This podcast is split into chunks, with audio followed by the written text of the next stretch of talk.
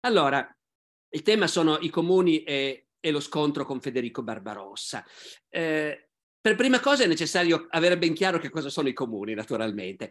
Eh, I comuni sono una forma di autonomia locale che nasce in un momento in cui la moda è per le autonomie locali. I comuni nascono nel momento in cui i poteri monarchici in Europa sono stati a livello più basso della loro efficienza, della loro capacità di controllo sul territorio. Questa è la prima cosa che va sottolineata perché deve essere chiaro che di per sé la nascita dei comuni non è una cosa rivoluzionaria, non è una cosa sovversiva che inquieti fin dall'inizio il potere dell'imperatore. Perché appunto X, XI, inizio XII secolo è per comune riconoscimento degli specialisti la fase in cui i sovrani hanno sì conservato una sacralità della loro figura, ecco, ma non avevano quasi nient'altro. Anche solo rispetto al tempo di Carlo Magno, e non parliamo invece rispetto poi ai, ai re, agli imperatori della fine del Medioevo, i sovrani dell'anno 1000, diciamo così, hanno un apparato di governo ridotto all'osso. Anche il gruppetto di collaboratori stabili che affianca sempre un re o un imperatore è ridotto al minimo, una squadretta di chierici che sanno scrivere dei testi, mandare delle lettere, compilare un editto e poco altro. Controllo del territorio poi quasi niente, perché in realtà i sovrani sono così deboli che sono costretti a lasciare una totale autonomia ai funzionari dislocati sul territorio, conti, duchi, marchesi, che una volta erano funzionari pubblici. Carlo Magno si poteva permettere di sostituirli quando voleva, mandarli in pensione, quando uno di loro moriva, l'imperatore decideva chi mettere al suo posto, in piena libertà. Nell'anno 1000 non è più così.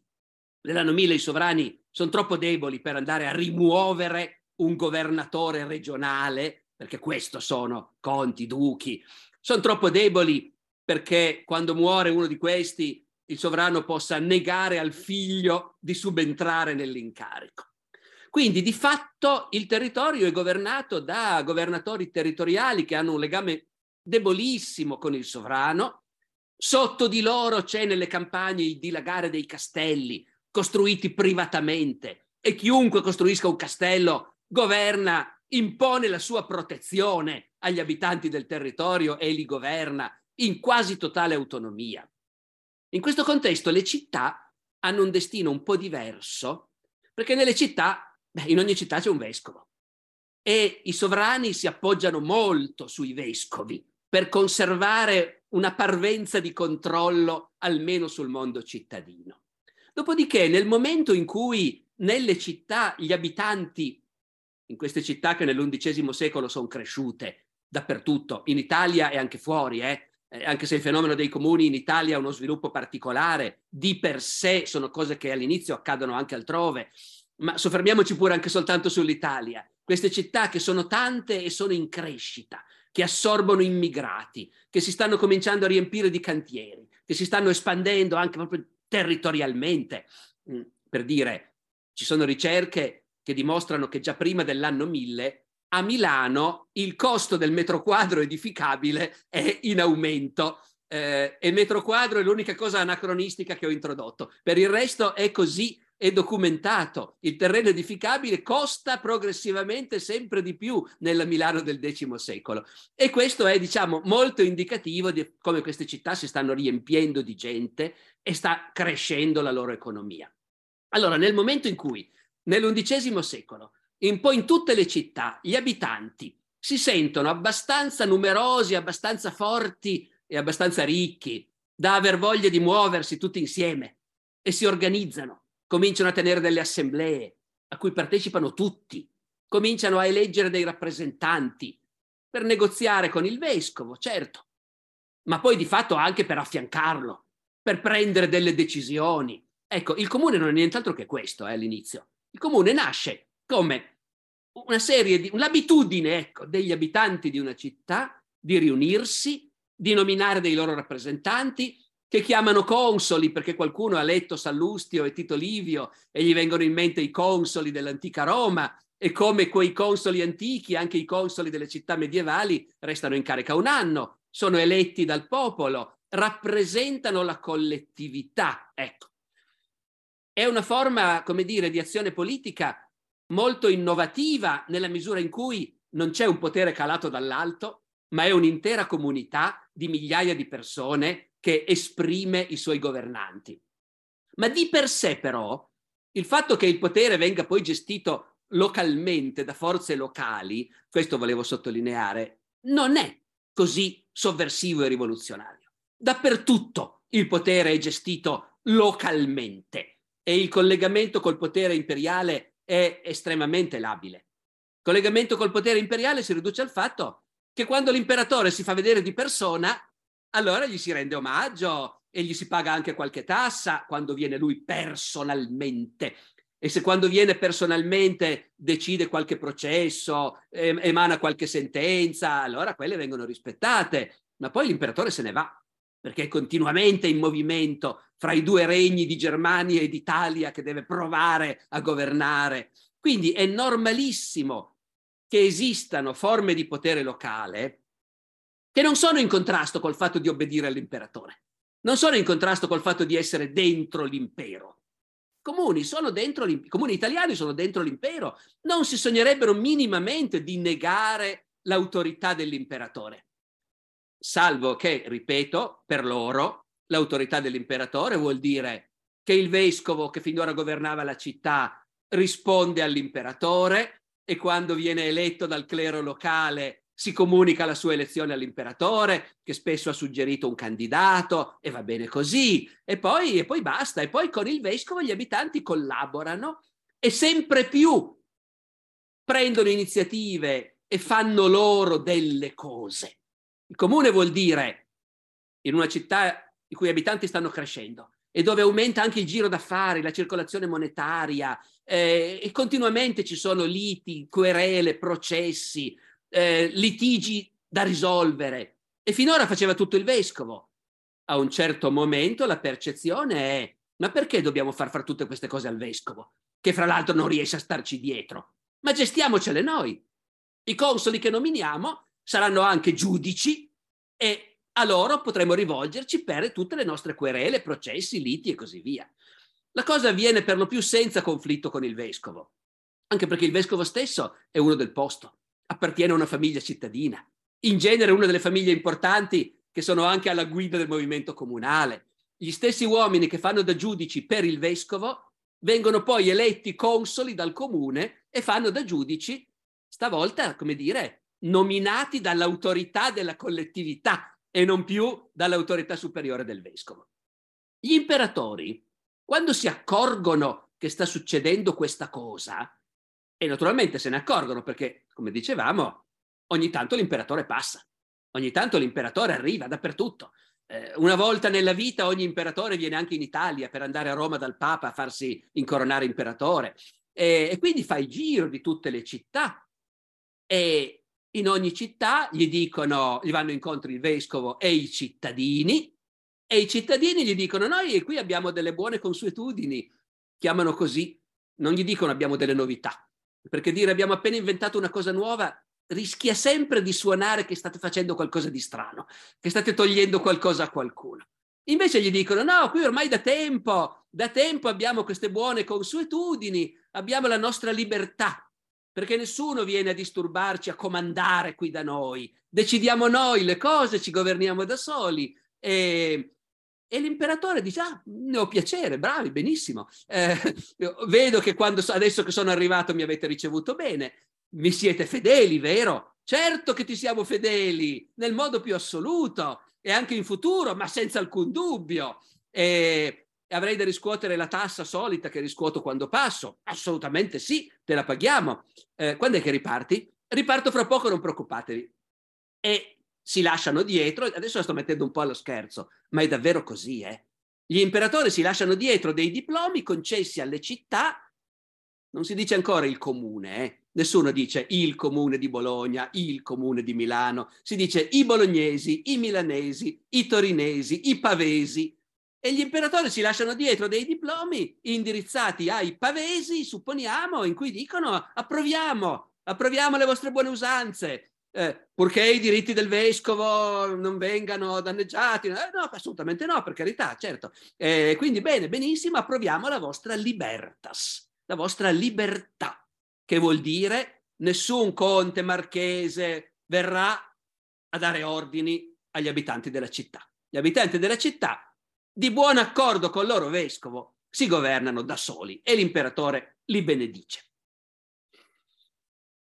Dopodiché, dopodiché, a un certo momento le cose cominciano a cambiare. Le cose cominciano a cambiare per due ragioni fondamentalmente. Una è che i comuni italiani cominciano ad allargarsi un po' troppo. Qui, come vi dicevo, eh, qui si, si, comincia a notare la, la, frattura fra quei comuni che, come vi dicevo, sono nati anche oltre Alpe, in Francia, in Germania, in Inghilterra, in Spagna, un po' dappertutto, e i comuni italiani. Oltre Alpe i comuni rimangono soltanto, come dire, degli organismi che amministrano delle piccole comunità cittadine, rispettosi dell'autorità del vescovo, del re, spesso anche del conte o del duca locale, e senza pretendere più di tanto, soprattutto senza pretendere di andare a mettere il naso in quello che succede fuori dalle loro città. In Italia succede una cosa diversa ed è il primo motivo per cui, come dire, la tranquillità con cui gli imperatori all'inizio potevano accogliere il movimento comunale a un certo punto invece comincia a, a, a non essere più possibile. Quello che succede di diverso in Italia sempre tenendo conto che in Italia le città sono molto più numerose che in tutti gli altri paesi, perché l'antichità romana ha lasciato in eredità all'Italia, e lo si vede anche oggi, eh, una rete di città fittissima, vere città con una propria tradizione politica, amministrativa, con una propria identità culturale, civile, religiosa, con una propria forza. Non c'è niente di simile fuori d'Italia alla rete di città che copre fittissima la pianura padana e tutta l'Italia centrale. E queste città si trovano nel paese, l'Italia, che in quel momento è il più ricco del mondo, del nostro mondo, mediterraneo e occidentale.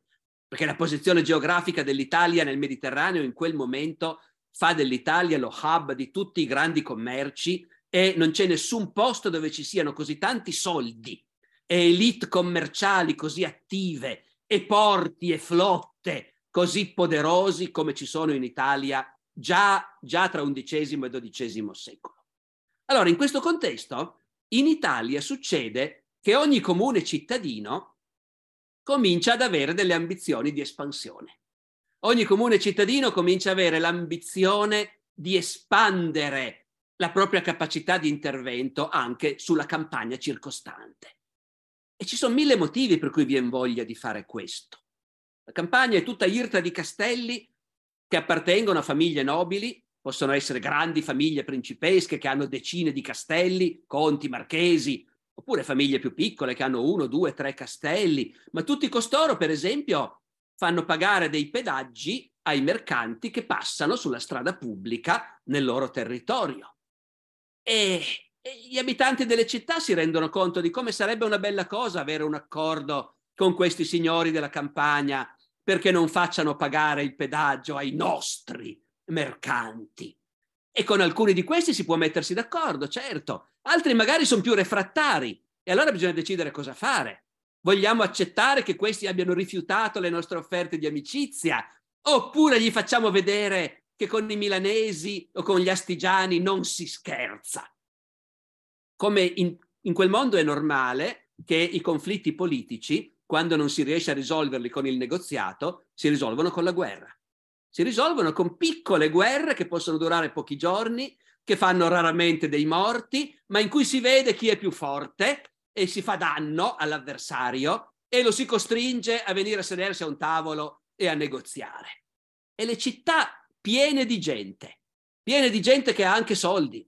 E quelli che hanno soldi possono avere cavalli, armi, combattere, come dire, con una certa efficacia. E beh, le città si rendono conto che possono anche usare la forza quando vogliono imporre i loro interessi, difendere i loro interessi. E quindi in realtà quello che succede nel corso della prima metà dell'undicesimo secolo è che ogni città comincia a diventare un interlocutore per i nobili della campagna un interlocutore con cui bisogna fare i conti. Tu che hai la tua signoria, il tuo castello, comandi ai tuoi contadini, però dalla città ti arriva una proposta che non puoi rifiutare. Il pedaggio ai nostri mercanti non lo fai pagare e invece le tasse che fai pagare ai tuoi contadini qualcosa lo versi anche alla città. Quando noi facciamo pagare i nostri, anche tu fai pagare i tuoi e dai a noi. E quando abbiamo la guerra, il tuo castello lo vogliamo poter usare. In cambio puoi diventare nostro cittadino. Compri casa in città, ti impegni ad abitarci almeno sei mesi all'anno e avrai tutti i privilegi e le garanzie dei nostri cittadini. Molti nobili accettano. Oppure, oppure ci dai il tuo castello e noi te lo ridiamo in feudo. Continui a conservarlo, a governare tu la tua signoria, ma siamo noi che te l'abbiamo data e quindi di nuovo in guerra stai con noi. Quando poi un nobile, una famiglia nobile della campagna rifiuta questo tipo di accordi, allora gli fai davvero la guerra. E può anche capitare che gli prendi il castello e lo mandi via e adesso d'ora in poi quella signoria la governa il comune.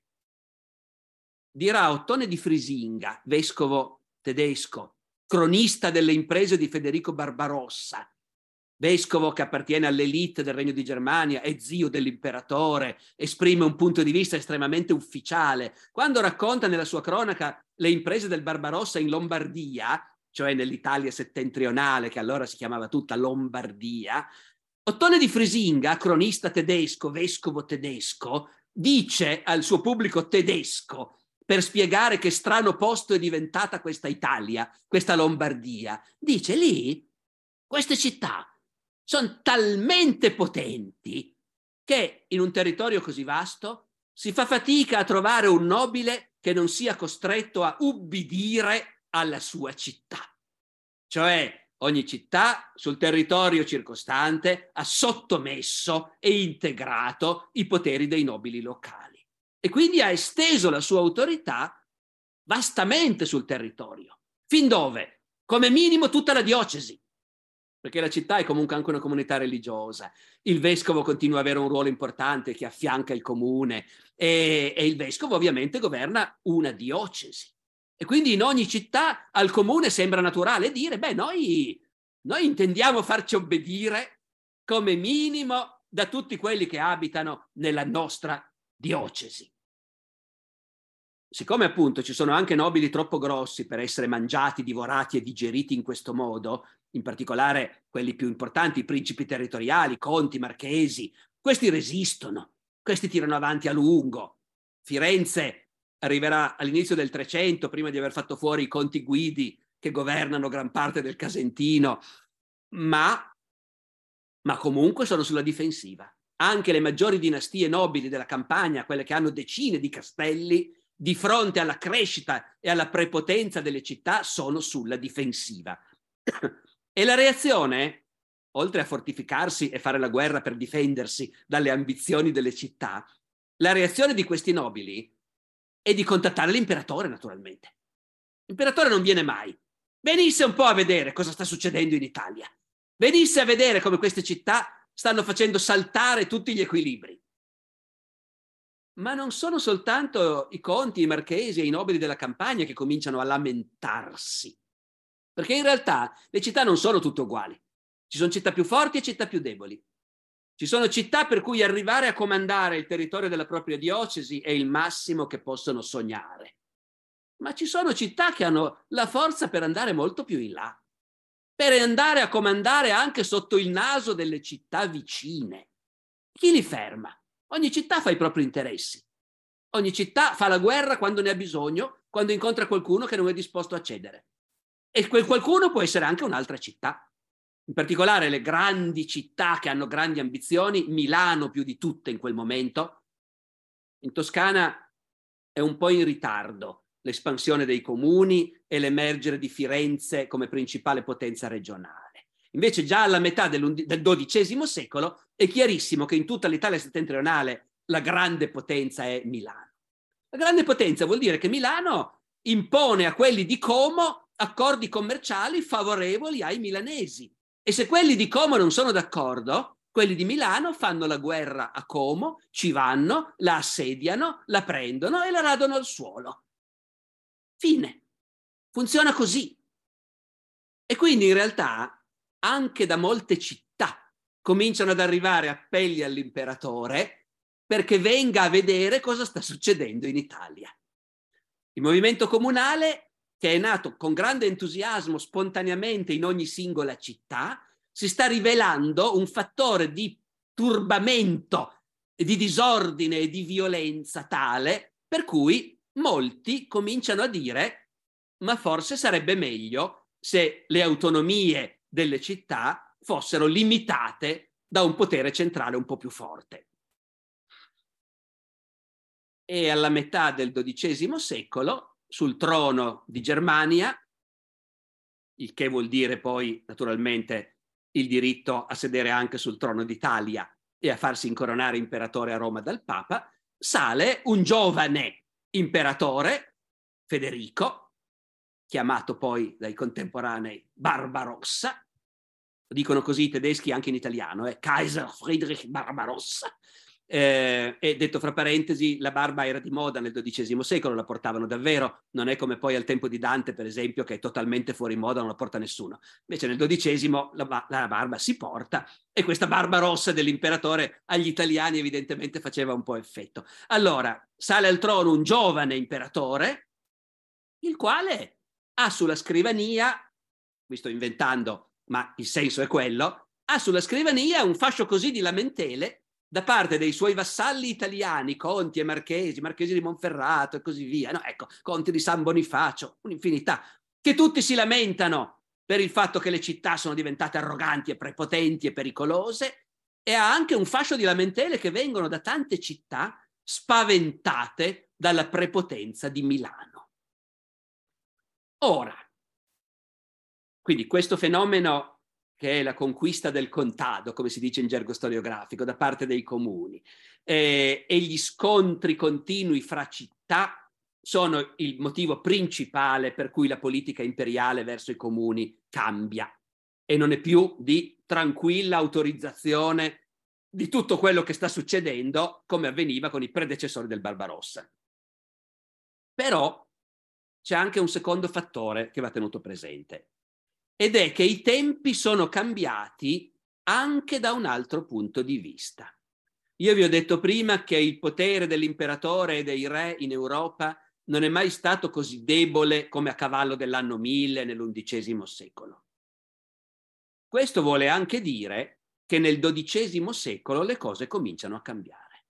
Nel XII secolo si vede che i sovrani hanno di nuovo un po' di mezzi e un po' di capacità anche culturale per provare a esercitare un ruolo di governo effettivo sul territorio. È un portato, uno dice perché? È sempre difficilissimo dire perché succedono le cose.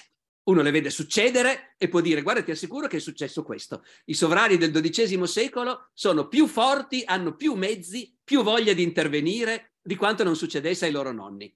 Perché? In realtà diciamo, ci accontentiamo di dire che è un portato della crescita complessiva. L'economia sta crescendo a ritmi formidabili e essere al vertice permette di rastrellare risorse su scala maggiore rispetto ai poteri locali. E questa è una prima spiegazione. E poi c'è anche un fattore culturale. Questa è una società che sta diventando sempre più colta, sempre più sofisticata, sempre più abituata a pensare, a riflettere, a discutere, a definire le cose. Nell'anno 1000 era raro che ci si chiedesse ma perché quello lì comanda? Comanda e basta. E siccome c'è e comanda va bene così. Nel XII secolo non funziona più così. Nel XII secolo si vuole sapere cosa legittima un potere, e, cosa, e quali ambiti sono quelli in cui il potere può intervenire. C'è la riscoperta del diritto romano, il che vuol dire banalmente che ci si rende conto a livello governativo di chi comanda e degli intellettuali e del clero, ci si rende conto che la società è diventata così complessa che abbiamo bisogno di regole.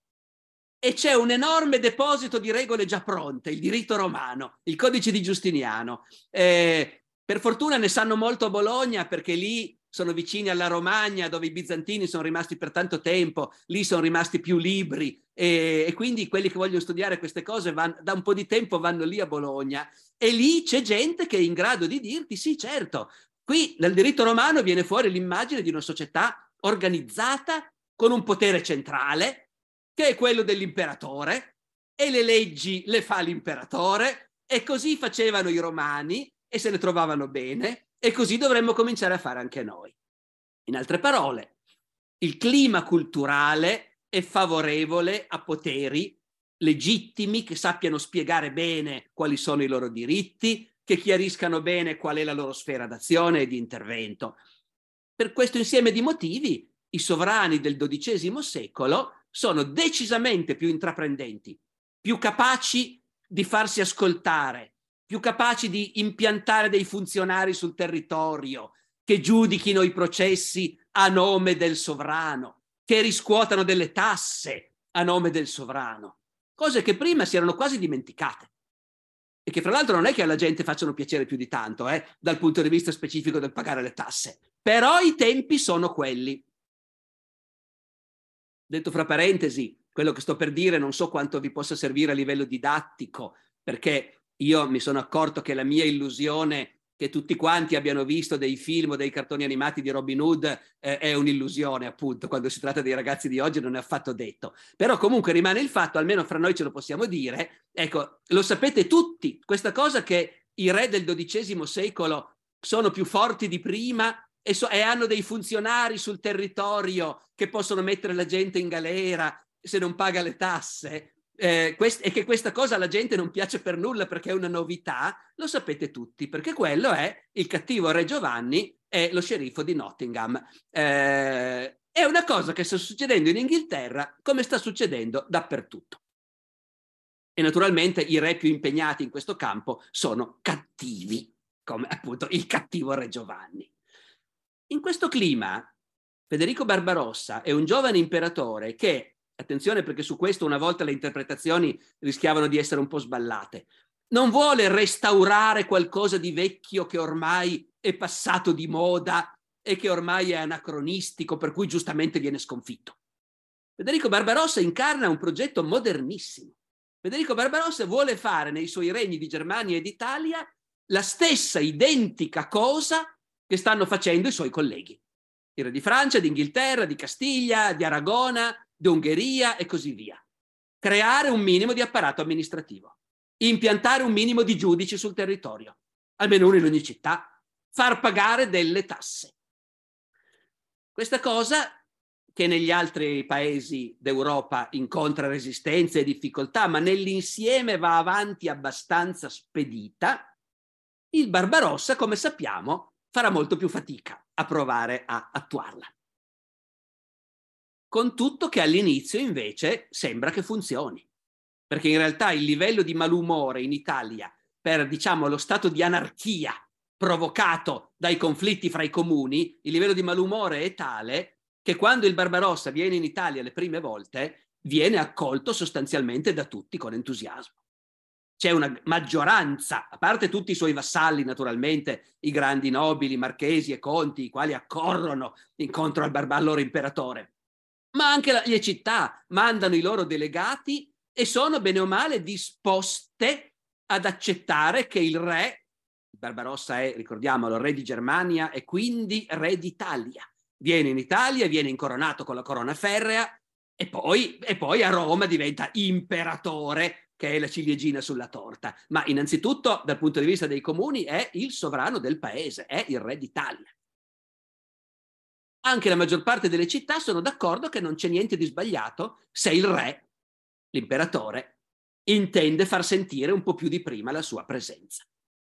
Tant'è vero che alle grandi assemblee che l'imperatore convoca, le diete a Roncaglia, in cui vengono appunto i vassalli, i rappresentanti delle città, il clero e così via, e vengono i giuristi di Bologna a dire certo che l'imperatore deve comandare, il diritto è il diritto dell'impero, eccolo qua, l'ha fatto codificare l'imperatore Giustiniano e vale ancora adesso sotto l'imperatore Federico. E Barbarossa può illudersi, tutto sommato, di poter avviare questo processo di costruzione di un minimo di apparato di governo. C'è Milano che non è d'accordo, perché Milano è quella che ha da perderci più di tutti.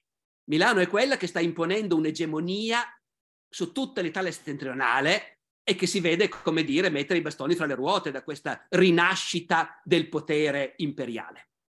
Milano resiste e Barbarossa la assedia e la prende e la rade al suolo. 1162 fa uscire la popolazione, dopodiché procede a demolire la città, risparmiando le chiese e i monasteri, anche se poi il Duomo di allora crolla durante i lavori di demolizione, comunque per qualche incidente. E lì la cosa più suggestiva è che la demolizione di Milano, ordinata dall'imperatore nel 1162, viene messa in atto con entusiasmo dagli abitanti delle città vicine. Ognuno si fa il suo quartiere. Quelli di Vercelli demoliscono Porta Vercellina, quelli di Pavia demoliscono Porta Ticinese, e quelli di Como Porta Comacina, naturalmente. Cioè, in sostanza, in quel momento sembra che il mondo comunale lombardo preferisca l'imperatore all'egemonia di Milano. E poi cosa succede? Succede che nel giro di qualche anno il clima di nuovo cambia. Vabbè, tanto i milanesi ritornano poi un giorno nella loro città, se la ricostruiscono, sono tutte casette a un piano solo, eh, unifamiliari con l'orto nelle città dell'epoca, ma soprattutto, soprattutto succede da un lato una reazione spontanea, nel senso che tutti scoprono che una maggior presenza del potere imperiale vuol dire innanzitutto tasse. E questa cosa che magari prima non avevi messo a fuoco così chiaramente, quando te ne rendi conto, allora tutti cominciano a chiedersi se ne valeva veramente la pena. E poi c'è in realtà probabilmente anche qualcosa di diverso di profondo eh, che può essere descritto come uno sbaglio dell'imperatore, forse. Sta di fatto che Federico Barbarossa è re d'Italia, ma è innanzitutto re di Germania, e che mentre è il sovrano, come dire, amichevole e caloroso dei suoi vassalli italiani e delle sue città italiane fedeli, però è tedesco e il suo potere si basa innanzitutto sul sostegno dei principi e dei vescovi tedeschi. Ogni volta che viene in Italia sono i principi tedeschi e i vescovi tedeschi che gli concedono i loro cavalieri in modo da poter arrivare in Italia con quei mille, duemila cavalieri necessari per affermare la sua autorità. E ai suoi tedeschi il Barbarossa ha un po' tendenza a dire a questi lombardi, adesso gliela facciamo vedere. I tedeschi governano il mondo, i tedeschi hanno ereditato l'impero romano, noi siamo Roma, non questi italiani, e noi ristabiliamo il nostro dominio. E lo fa anche concretamente, si appoggia su personale tedesco, installa governatori tedeschi questa cosa viene sfruttata da quelli che vogliono provare a rimettere in piedi un movimento di resistenza. Sta di fatto che Milano, ricostruita già cinque anni dopo la sua distruzione, nel 1167, si sente abbastanza forte da rivolgersi alle altre città dicendo ma siete proprio sicuri che vi va bene quello che sta succedendo? Siete proprio sicuri che vi va bene lasciare mano libera all'imperatore e ai suoi tedeschi? Non è che vogliamo provare di nuovo a resistere, però stavolta in tanti organizzati, non ci lasciate più soli noi milanesi. Ed effettivamente nel 1167 parecchie città hanno cambiato idea e parecchie città accettano di federarsi con Milano in quella che poi si è chiamata la Lega, ma che in realtà loro chiamavano la società, la Societas Lombardie con un accordo giurato di muoversi tutti insieme per provare a limitare la prepotenza dell'imperatore. Sia chiaro, non tutte le città hanno cambiato idea. Eh? Fino all'ultimo l'imperatore avrà un certo numero di città che gli rimangono fedeli contro tutto e contro tutti.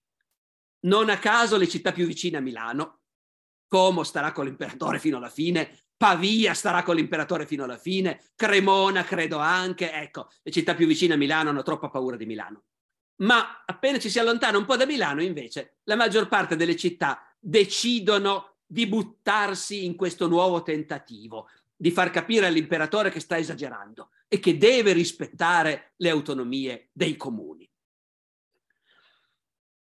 E comincia una lunga guerra, una guerra che dura una decina d'anni.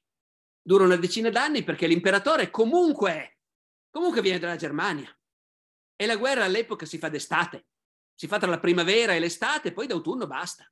La guerra dell'imperatore contro i comuni vuol dire che l'imperatore ogni anno deve radunare un esercito e bisogna convincere i principi e i vescovi tedeschi a dare anche quest'anno i loro cavalieri e non è così semplice. Il Barbarossa ha le sue rogne anche in Germania, con principi ribelli, dinastie rivali e così via.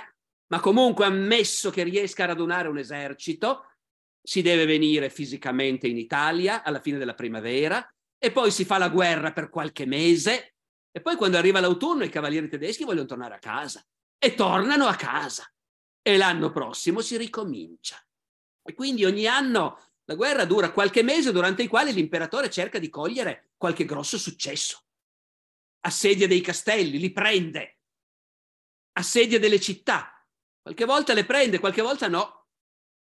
È una guerra e poi si ricomincia ogni volta. È una guerra inconcludente, è una guerra che difficilmente può vincere. È anche una guerra che diventa atroce perché a questo punto è chiaro che gli avversari dell'imperatore sono ribelli contro la maestà dell'impero. E il diritto romano, che è tanto di moda, dice chiaramente che la pena per chi si ribella all'imperatore è la morte. Questo vuol dire che assistiamo a una guerra in cui si ammazzano i prigionieri, si impiccano i prigionieri, eh, si mutilano i prigionieri da una parte e dall'altra, e che però non arriva a concludere granché. Ci si mette dentro anche il Papa. Il Papa non è necessariamente nemico dell'imperatore, è nell'idea che allora tutti hanno in testa il mondo cristiano dovrebbe essere governato dal Papa e dall'imperatore di comune accordo. Ma di fatto loro hanno alle spalle una lunga epoca, quella della lotta per le investiture, in cui invece Papa e Imperatore d'accordo non andavano. Ed è sempre rimasta un po' nei papi l'idea che se all'imperatore le cose non vanno bene non è così una brutta notizia, ecco, perché, perché il peso del Papa alla guida del mondo cristiano è tanto più forte quanto più l'imperatore è in difficoltà. Tant'è vero che i comuni lombardi ribelli a un certo punto si vedono garantire l'appoggio del Papa, Alessandro III. C'è anche l'episodio in cui i comuni per fare un'offesa all'imperatore occupano un vasto territorio a ridosso dell'Appennino in cui c'erano grandi foreste dove gli imperatori andavano a caccia lungo i torrenti Orba e Bormida e lì tirano giù queste foreste, costruiscono una nuova città e a questa nuova città danno il nome del Papa che li aiuta e che li appoggia, Alessandria. L'anno dopo, quando il Barbarossa viene in Italia per l'ennesima volta, va ad assediare Alessandria ovviamente, perché a quel punto, capite, un po' come Stalingrado, no? acquista una valenza simbolica per il nome stesso della città. La assedia e non la prende. E poi, e poi succede che nel 1176, decimo anno di guerra, l'imperatore decide di fare uno sforzo particolare e raduna un esercito particolarmente numeroso e scende dalla Germania attraverso i passi alpini, arriva a Como, anche questo noi ce lo ricordiamo tutti, anche se i nostri ragazzi no. Sta Federico imperatore in Como, ecco, e, e i suoi amici italiani, che sono ancora tanti, i suoi alleati lombardi, stanno a Pavia naturalmente. E se l'esercito tedesco che scende da Como arriva a Pavia e si congiunge con i suoi alleati lombardi, allora questa è la volta che sarà davvero difficile fermarlo, il Barbarossa. Tanto che i milanesi alla notizia che l'esercito tedesco si è mosso da Como e scende verso Pavia, prendono una decisione drammatica, di fare una cosa che in tutti quegli anni di guerra non si è mai fatta, cioè sfidare l'imperatore in campo aperto. Quella è stata una guerra di assedi, di castelli assediati e presi, di assedi alle città, di rappresaglie, di devastazioni di territorio, di scaramucce, ma mai c'è stata una battaglia campale e per capire questo dobbiamo capire la loro mentalità. Intanto la battaglia, noi stiamo facendo la guerra al nostro Signore, l'imperatore. Lui dice che è lesa maestà e che meritiamo la morte. Ma in realtà tutti hanno sempre fatto la guerra, anche ai loro signori, quando c'è qualche motivo di litigio. Fare la guerra è una cosa abbastanza normale, ma scontrarsi in campo aperto, dove c'è davvero il rischio che muoia un'infinità di gente in poche ore e dove soprattutto, così ragionano loro, uno scontro in campo aperto è come un duello, è un giudizio di Dio. Dio è lì che guarda e decide Dio chi ha ragione e chi vince. E se pensi questo, chi è che rischia una battaglia campale? Chi è che rischia di giocarsi tutto? Certo, noi siamo sicuri che abbiamo ragione, tuttavia un po' di tremarella viene lo stesso all'idea di sfidare in battaglia campale il nostro imperatore e affidarci al giudizio di Dio.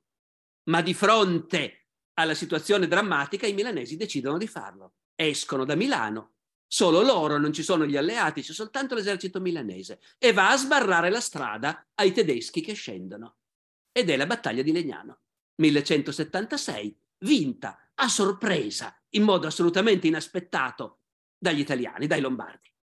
L'imperatore viene sconfitto, messo in rotta, i milanesi prendono il suo scettro, il tesoro, la corona, le insegne imperiali, ogni cosa, e poi hanno, come dire, la grande capacità di immagine, di propaganda, di pubblicare una lettera aperta agli italiani in cui dicono, raccontano la grande vittoria, raccontano che hanno preso tutto il tesoro dell'imperatore e dicono ma questo non è solo nostro, noi vogliamo dividerlo col signor Papa e con tutti gli italiani, perché questa è una vittoria di tutti gli italiani, alla faccia di quelli che invece erano rimasti dalla parte dell'imperatore. E mentre nel risorgimento su questo pedale della lotta degli italiani contro i tedeschi si è calcato troppo, e bisogna sempre ricordare che il Barbarossa è il legittimo re d'Italia e che una parte degli italiani stanno con lui, però è vero che all'epoca la propaganda su questo si faceva.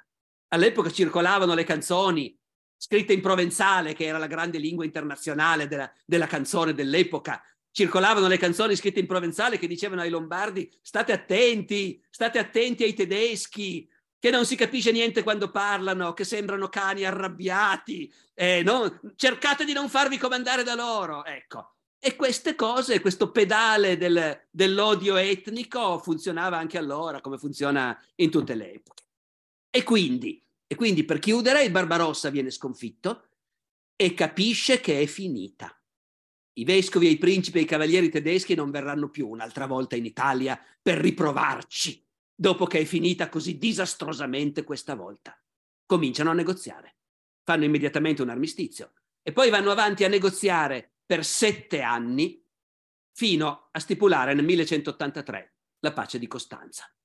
E con la pace di Costanza l'imperatore riconosce che il suo tentativo di mettere in piedi un'amministrazione statale nel Regno d'Italia è fallito e che non ci si può più riprovare. Con la pace di Costanza l'imperatore riconosce che ogni singola città italiana sul suo territorio è sovrana, cioè detiene la totalità dei poteri che normalmente spettano all'imperatore. Questo non vuol dire naturalmente che le città non sono più nell'impero, eh? sono nell'impero, certo, ma l'imperatore ha delegato tutto il suo potere a ognuna di loro. Poi ci sono dei contentini, si dice ai consoli l'autorità per governare le città la darà l'imperatore. Eh, se ha un suo rappresentante nella città che possa conferire questo potere. Se non ha un rappresentante, pazienza. Eh, ci sono dei contentini anche dal punto di vista giuridico. Per i processi importanti, chi è condannato dai consoli di una città deve potersi rivolgere ai giudici dell'imperatore. Però l'imperatore dice, e io mi impegno a tenere un giudice in ogni città a mie spese, che dovrà giudicare le cause secondo le leggi di quella città. Poi l'imperatore, siccome non riscuote più tasse, a sue spese non può tenere in piedi proprio niente. E quindi in realtà è tutta una finzione. Un apparato imperiale al di sopra delle autonomie cittadine non c'è e non ci sarà mai più, e di fatto ogni città è diventata uno Stato indipendente, col diritto di fare le leggi. Comincia in questo momento nei comuni italiani la produzione di leggi, di statuti. Prima non avevano il diritto legale di farlo, adesso ce l'hanno. I giuristi di Bologna hanno elaborato un concetto, il regalia, cioè i diritti che complessivamente riassumono quello che noi oggi chiameremmo l'autorità dello Stato. E ogni città ha avuto in concessione dall'imperatore regalia. In Italia il tentativo di mettere in piedi uno Stato unitario centralizzato intorno al governo di un sovrano è stato fatto nel XII secolo ed è andato a finire come avete visto. Ecco.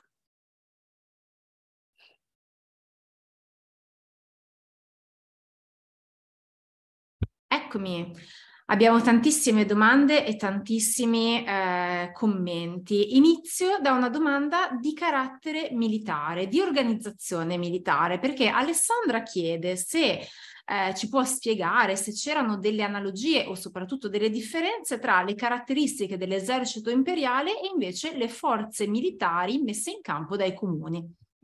Allora, apparentemente erano del tutto identici, perché comunque in ogni epoca, come dire, il modo di fare la guerra è quello e se vuoi farla a un certo livello devi rispettare certe regole. E le regole sono le battaglie le vincono i cavalieri in armatura. Eh, e un cavaliere in armatura vale più di dieci soldati a piedi. Quindi ogni esercito è innanzitutto un nucleo di cavalieri pesantemente armati, su cavalli da guerra appositamente allevati e con un addestramento che gli permette di combattere in questo modo che non è semplice, eh? andare alla carica su uno stallone non castrato, aggressivo e spaventato, con addosso qualche decina di chili di ferro e spingerlo al galoppo insieme a centinaia di altri contro centinaia di nemici che ti stanno galoppando contro di te. Ecco, chi è mai montato a cavallo può immaginare cosa voleva dire. Poi c'è un sacco di gente a piedi, perché le guerre non sono soltanto, come dire, eh, battaglie campali, anzi, ce ne sono pochissime, come si è detto, anche se sono decisive. E quindi c'è un sacco di gente a piedi, arcieri, balestrieri o semplicemente uomini armati alla belle meglio, che poi formano, diciamo, una massa di supporto per la cavalleria. È così l'esercito tedesco ed è così l'esercito milanese. La differenza è che nell'esercito tedesco, i cavalieri, che riflette una società più rigida, più arcaica, i cavalieri sono tutti nobili, di famiglie nobili che hanno il privilegio ereditario di essere armati cavalieri, perché ci vuole il permesso dell'imperatore altrimenti per armare uno cavaliere, se no devi essere della famiglia nobile. Sono gente quindi che fin dall'infanzia monta a cavallo e combatte, che fa quello di mestiere, perché ogni cavaliere ha dietro di sé un intero villaggio di contadini che lavorano per lui. E la gente a piedi sono mercenari o appunto i contadini stessi dei nobili che vengono reclutati e, por- e, i nobili se li portano dietro nella campagna militare. Quindi una cavalleria super specializzata e invece una fanteria, diciamo così, abbastanza raccogliticcia e disprezzata. L'esercito milanese, a guardarlo, è identico. La differenza però è che i cavalieri in piccola parte sono nobili, ci sono anche quelli, eh? ci sono anche in Italia i nobili signori che fanno la guerra fin da bambini, che vanno a cavallo fin da bambini, che hanno una marea di contadini che lavorano per loro. Anche a Milano ne abitano tanti di questi nobili e sono il primo nucleo della cavalleria comunale. Però in Italia tutti quelli che hanno fatto i soldi, se vogliono, e di solito vogliono, si possono comprare i cavalli, le armi, se non me li compro io li compro mio figlio e lo abituo a vivere come vivono i nobili, cioè guerre, tornei, caccia, armi, cavalli, guerra, cavalli, guerra, armi, tornei, questo, torri in cui abitare. Ehm, questi, no, questi borghesi che hanno fatto i soldi e si sono comprati i cavalli e le armi, in genere gli stranieri li guardano con un po' di diffidenza e con un po' di disprezzo. Ed è vero che in genere non sono all'altezza dei tedeschi o dei francesi come specializzazione, no, ecco. Eh, quindi la cavalleria milanese riflette una società molto più ampia. Non per niente Milano da sola può mettere in campo mille cavalieri, che l'imperatore certe volte fa fatica per trovare mille cavalieri in tutta la Germania, no? Mi spiego. È perché i soldi producono cavalieri. E anche questa cosa Ottone di Frisinga la dice, eh? Parlando al suo pubblico tedesco, lo dice, non sapete che gente sono questi lombardi, è una cosa da pazzi, da loro anche un volgare meccanico, uno che ha lavorato sporcandosi le mani, poi loro lo nominano cavaliere, non si vergognano di fare queste cose. Dopodiché Ottone di Frisinga, che non è uno stupido, dice anche, ed è per quello che sono così forti, che possono mettere in campo eserciti così numerosi. E la truppa a piedi a Milano non sono mercenari o contadini, ma sono tutti gli altri milanesi quelli che non hanno abbastanza soldi per comprarsi il cavallo, però la lancia e lo scudo sì, e organizzati probabilmente per quartiere, per parrocchia, si addestrano ogni tanto tutti insieme e formano una fanteria che non è professionale neanche quella, ma che ha un certo senso di, di identità, di patriottismo. Eh, tant'è vero che la battaglia di Legnano, quando i tedeschi caricano, la cavalleria milanese viene spazzata via. Ed è poi la fanteria assiepata intorno al carroccio, che inaspettatamente, invece di scappare, resiste alla botta della carica tedesca e una volta che la carica si è esaurita, pian piano la superiorità numerica della fanteria milanese porta a ribaltare l'esito della battaglia. Un'altra domanda viene da Ferdinando che invece chiede se nel prendere posizione contro Federico c'era compattezza all'interno dei comuni o c'era una distinzione tra popolo grasso e popolo minuto. Allora, nel XII secolo queste distinzioni non esistono ancora, non le percepiamo ancora. Quello che si percepisce è una società che è ancora abbastanza compatta, che ha alla testa, senza alcun dubbio, un'aristocrazia, loro dicono i milites, i cavalieri, che possono essere, ripeto, sia vere famiglie nobili che possiedono terre, campagna, castelli, sia mercanti o imprenditori arricchiti. Quelli sono i milites. E tutti gli altri sono i pedites, i fanti è interessante che loro per descrivere la loro società usano i termini militari, cioè la cittadinanza si vede come un esercito in realtà. Dopodiché all'epoca del Barbarossa non affiorano conflitti fra queste diverse componenti della, della società cittadina.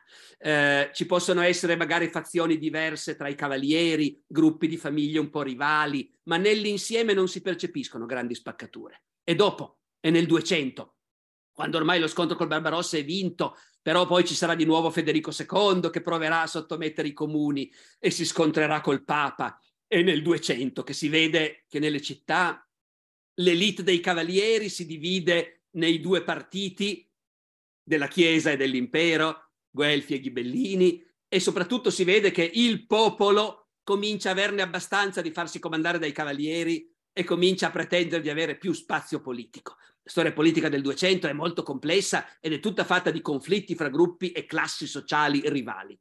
Nell'epoca del Barbarossa queste cose invece non sono ancora visibili. E ehm, Antonio invece chiede se i comuni avevano delle magistrature che si potevano dislocare nei territori del circondario e delle campagne e se sì, con che autorità rispetto a quello delle signorie di campagna.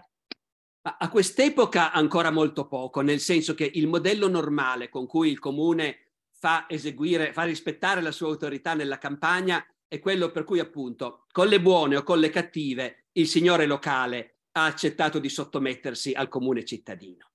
Può essere diventato lui stesso un cittadino, può aver usato strumenti feudali di vario genere, ma comunque il signore locale continua a essere il signore locale e a comandare dal suo castello gli abitanti della zona, però risponde ai consoli della città e deve accettare che loro si intromettano. Quindi in realtà in questo momento diciamo non c'è ancora una proiezione sul territorio attraverso, come dire, esponenti del governo cittadino che vanno a governare la campagna. Si continua a governarla tramite i signori locali che hanno aderito alla città. Poi col tempo, col tempo il meccanismo diventerà più complesso invece. Col tempo diventerà sempre più frequente che una signoria viene occupata militarmente dalla città, che una famiglia nobile viene espropriata e cacciata via, e allora dal 200 in poi diventa normale che si manda un cittadino a fare il podestà o il capitano, lo chiami in tanti modi, in quel luogo. E allora in sostanza quello che succede è che in molti luoghi della campagna chi comanda anziché essere il signore che è lì per tutta la vita ed è sempre lo stesso, è uno che arriva dalla città, si insedia nel castello e per un anno sta lì e comanda come se fosse il signore. Quindi questi meccanismi ci saranno e saranno molto importanti, ma, ripeto, in epoca successiva, non ancora all'epoca del Barbarossa. Vincenzo invece le fa una domanda un po' più di didattica, cioè le chiede se secondo lei si può far riflettere i ragazzi e le ragazze sulla strumentalizzazione politica risorgimentale dello scontro tra il Barbarossa o i comuni, oppure parlando a degli studenti che ancora non conoscono bene la storia del risorgimento rischia di essere un riferimento, diciamo, poco efficace. Eh, ma questo ragazzi me lo dovete dire voi, perché siete voi che avete il polso eh, di quello che si può fare o no con i vostri ragazzi. Io ho un'esperienza troppo limitata della, della scuola, ecco, per poterlo dire. Eh, e ho anche imparato che appunto non si può mai dare niente per scontato, perché io tendo ancora ingenuamente a dare per scontato che bene o male anche un, un quindicenne o diciottenne di oggi abbia sentito nominare la battaglia di Legnano, la Lega Lombarda, il giuramento di Pontida, ecco, non fosse altro per certe attualizzazioni, ecco. Però probabilmente mi sbaglio e quindi in questo senso magari è meglio quando poi si insegna la storia del risorgimento, che allora loro del Barbarossa comunque sono stati informati e allora lì magari può essere interessante dire guardate che in quel momento in cui si vede tutto attraverso la prospettiva della nazione, anche gli scontri medievali sono letti esclusivamente come prefigurazione della nascita della nazione. Adesso le faccio una domanda che in realtà è la fusione di due domande che forse da sole varrebbero un webinar o forse due a parte, ma riguardano la genealogia di Federico, perché c'è chi chiede come la sua casata era arrivata eh, sul trono e chi invece, Bruno nello specifico, chiede come mai Federico cercò di rafforzare il suo potere creando dei legami di parentela con i normanni eh, che ehm, diciamo erano forti al sud e non con i comuni che erano più forti a nord. Eh beh, ma perché i legami di parentela si possono fare fra dinastie regnanti, eh, non, non, facilmente con i comuni che sono innumerevoli. Diciamo questo, ecco, forse la cosa che è importante, che io davo per scontata e che va sottolineata, è che mentre le monarchie dell'epoca in generale hanno già un chiaro principio ereditario e quindi un re d'Inghilterra, un re di Francia discende di padre in figlio il potere, eh, l'impero non è così. L'impero e quindi il regno di Germania e il regno di Italia non sono così. La monarchia è elettiva. Questa cosa se la portano dietro, diciamo anche l'impero romano era elettivo naturalmente. Eh? Io poi devo dire non ho mai riflettuto esattamente sui motivi per cui si perpetua questa cosa, ma certamente nelle loro teste è fortissima questa idea. E del resto è anche comprensibile che una volta che le elite politiche tedesche, i principi tedeschi, duca di Baviera, duca di Sassonia e i grandi vescovi tedeschi, l'arcivescovo di Magonza, l'arcivescovo di Treviri, una volta che questi sanno che per fare un imperatore ci vuole il nostro consenso, e beh, non te lo fai sfuggire dalle mani un potere del genere. Quindi sta di fatto che la corona imperiale è sempre elettiva, il che non impedisce che un imperatore, se ce la fa, possa manovrare durante la sua vita per fare in modo per aprire la strada al figlio. Barbarossa lo fa, spalanca la strada al figlio Enrico VI e Enrico VI a sua volta con molta più fatica peraltro, anche perché muore presto, poi alla fine riuscirà a lasciare il trono a Federico II, ma già la successione di Federico II è contestatissima, perché ci sono altri candidati. Quindi in realtà, mentre ogni imperatore, ma questo lo facevano anche gli imperatori romani, eh, spera e manovra e fa politica per crearsi la successione nella persona di suo figlio, però a livello di principio, sempre alla morte dell'imperatore, i principi e i vescovi si radunano e decidono chi facciamo adesso? Ecco, e questo ovviamente è una cosa che indebolisce il potere imperiale, moltissimo. Eh, e questo spiega perché il Barbarossa cerchi di consolidarsi in vari modi nel senso di creare a suo figlio un'autorità particolare che possa aiutare poi a garantire una successione morbida eh, e quindi è chiaro che un'alleanza matrimoniale con i normanni che governano tutto il sud eh, è quello che ci vuole. Se vuoi che il piccolo Enrico un giorno riesca anche a convincere i tedeschi che lui è il candidato migliore per governare la Germania e l'Italia del Nord. Abbiamo aperto queste domande con una domanda, diciamo, di organizzazione militare. Ne ho un'altra che le faccio da parte di Roberta che chiede se la Compagnia della Morte era propria dell'esercito comunale milanese. Ora, eh, dunque, le, qui tocchiamo un dettaglio che non conosco così bene di un aspetto che invece conosco be- meglio in generale, e cioè intorno ai milanesi a Legnano è stata costruita nei secoli successivi eh, tutta una impalcatura leggendaria ehm, che credo comprenda assolutamente anche la compagnia della morte, il concetto e l'espressione. Quello che so con certezza è che è totalmente inventato Alberto da Giussano.